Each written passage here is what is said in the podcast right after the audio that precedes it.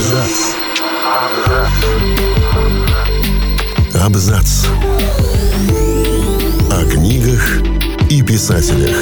О книгах и писателях. Мировая литература полна леденящих кровь историй о колдовстве, призраках и неудачных научных экспериментах. Подобные темы часто являлись центральными в произведениях великих писателей, которые потом приобретали статус культовых. Частенько поклонники читателей мрачных сказок не знают, где черпали вдохновение их создатели. Всем привет, я Олег Булдаков, и сегодня расскажу вам о самых неожиданных источниках вдохновения величайших писателей, которые помогли им сотворить литературные шедевры. Мэри Олстон Крафт Годвин которая позже станет Мэри Шелли, было всего 18 лет, но она вела разгульный по тем временам образ жизни. Летом 1816 года девушка вместе с тремя молодыми людьми, лордом Байроном, Джоном Полидори и своим будущим мужем Перси Шелли, отдыхала на Веле в Швейцарии. Там также присутствовала сводная сестра Мэри Клэр Клэрмонт. Молодежь весело проводила время, попивая вино и балуясь опиумом. Они читали друг другу страшные истории о призраках. Однажды была жуткая гроза, и Байрон предложил всем сочинить свою жуткую историю. Ночью после этого Мэри не могла уснуть. Ее мучили кошмары наяву, вызванные дурманящим веществом. У девушки не получалось выбросить из головы спор Байрона и Шелли о том, можно ли оживить электричество мертвеца. Вдруг она увидела страшное привидение. Это был мужчина, который был мертвым, но потом вдруг встал и направился прямо к ней. Мэри была вне себя от страха. Потом, когда она немного успокоилась, то поняла – то, что напугало ее, напугает и других. Утром она села за работу. Результатом этого происшествия стал рассказ, который год спустя был опубликован под названием «Франкенштейн» или «Современный Прометей». Чарльз Диккенс взял из жизни описание ужасного работного дома в своем романе «Оливер Твист». Нет, он там не вырос. Просто это заведение было рядом с домом, где он жил. Всего в 100 метрах находилось мрачное кирпичное здание с высокими стенами, работный дом Стрэнд Юнион – его жители тяжело работали от рассвета до заката в нечеловеческих условиях. За свои труды они получали лишь одну тарелку неаппетитной водянистой каши и жилье, более походившее на тюремную камеру. Отдых здесь не приветствовался, как и вторая порция. На случай, если кто-то об этом забудет, над входом в здание висела табличка с надписью о том, что нужно избегать праздности и быть воздержанным. Работный дом был построен рядом с кладбищем для бедняков. Очень удобное расположение – за последние несколько лет здесь были эксгумированы тысячи тел. Главный поворот сюжета романа Шарлотты Бронте «Джейн Эйр» был вдохновлен реальными событиями. В книге мистер Рочестер женится на Джейн Эйр, но в последний момент она узнает о том, что он женат. Оказывается, его супруга годами жила в заперти на чердаке, потому что была сумасшедшей. Существовал реальный прототип этой женщины и особняка. Тортфилд Холл был основан на месте под названием Нортон Коньерс. В этом мрачном особняке несколько столетий назад на чердаке держали спятившую женщину. Ее прозвали «Безумная Мэри». Этот дом Бронте посетила за несколько лет до выхода в свет своего романа и услышала местную легенду о безумной Мэри. Самое интересное, что в 2004 году нынешние владельцы Нортон Коннерс обнаружили в этом величественном и мрачном особняке потайную лестницу. Она вела в тайное чердачное помещение. Скорее всего, именно там и держали несчастную сумасшедшую женщину. Шарлотта Бронте как в воду глядела.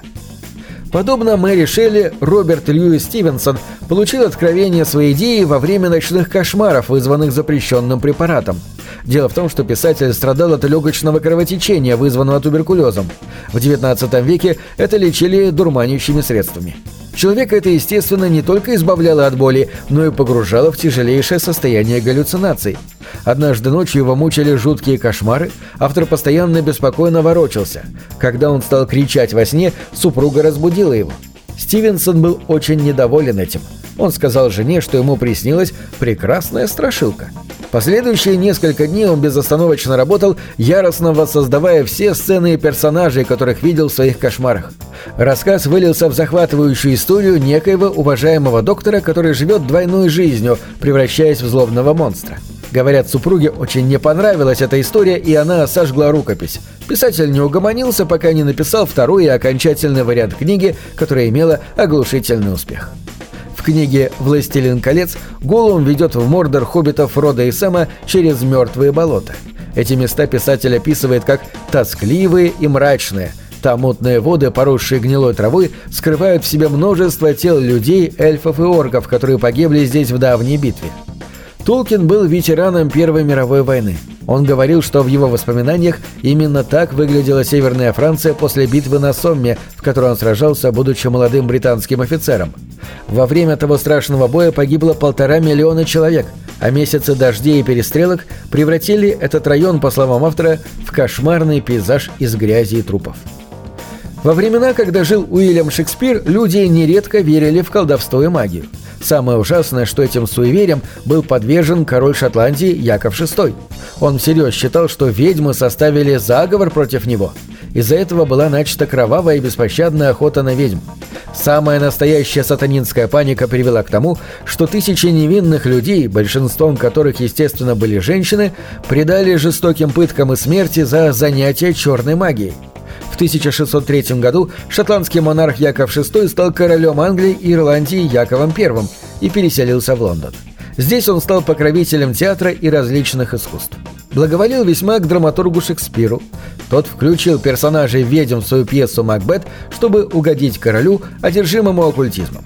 После дебюта произведения в театре поползли слухи, что настоящие ведьмы прокляли его – все несчастные случаи во время театральных постановок и даже сегодняшних съемок списываются на это древнее проклятие.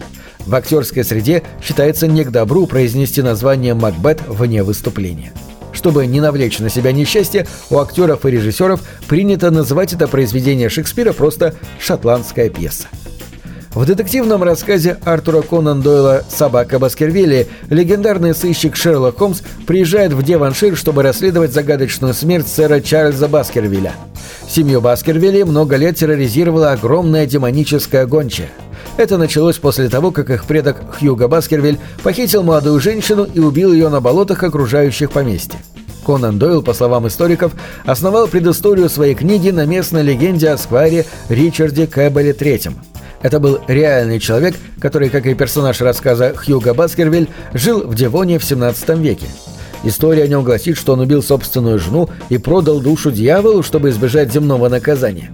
После его смерти в 1677 году стая адских гонщик, как говорят, промчалась через болото, чтобы выйти на его могиле. В течение многих лет после этого горожане утверждали, что видели Кэббела и его собак-демонов – они бродили по окрестностям в годовщину его смерти, а в остальное время прятались возле его мавзолея. Вторая из знаменитых сестер Бронте, Эмили Бронте, работала учителем у гувернантка, прежде чем стать писательницей. Многие считают, что во время преподавания в западном Йоркшире она посетила мрачное поместье в готическом стиле, украшенное сложной и гротескной каменной кладкой под названием «Сандерленд Холл». Местные жители утверждали, что там обитают привидения. Один из владельцев особняка в порыве ревнивой ярости отрезал своей жене руку. Лорду донесли, что она якобы изменяет, но это была неправда. Она умерла и стала регулярно появляться возле его спальни и стучать в дверь или в окно. Некоторые считают, что это спорный вопрос. Возможно, что Сандерленд Холл к грозовому перевалу никакого отношения не имеет. Только вот вымышленное поместье в романе точь-в-точь точь похоже на тот обветшалый особняк с выступающими камнями, узкими окнами, гротескной резьбой, полуразрушенными статуями и, конечно же, призраком. Эмили Бронте, возможно, увековечила мрачный особняк, которого в реальности уже нет. Сандерленд Холл был заброшен и продолжал разрушаться, пока не был окончательно снесен в 1951 году. На этом все. Читайте хорошие книги.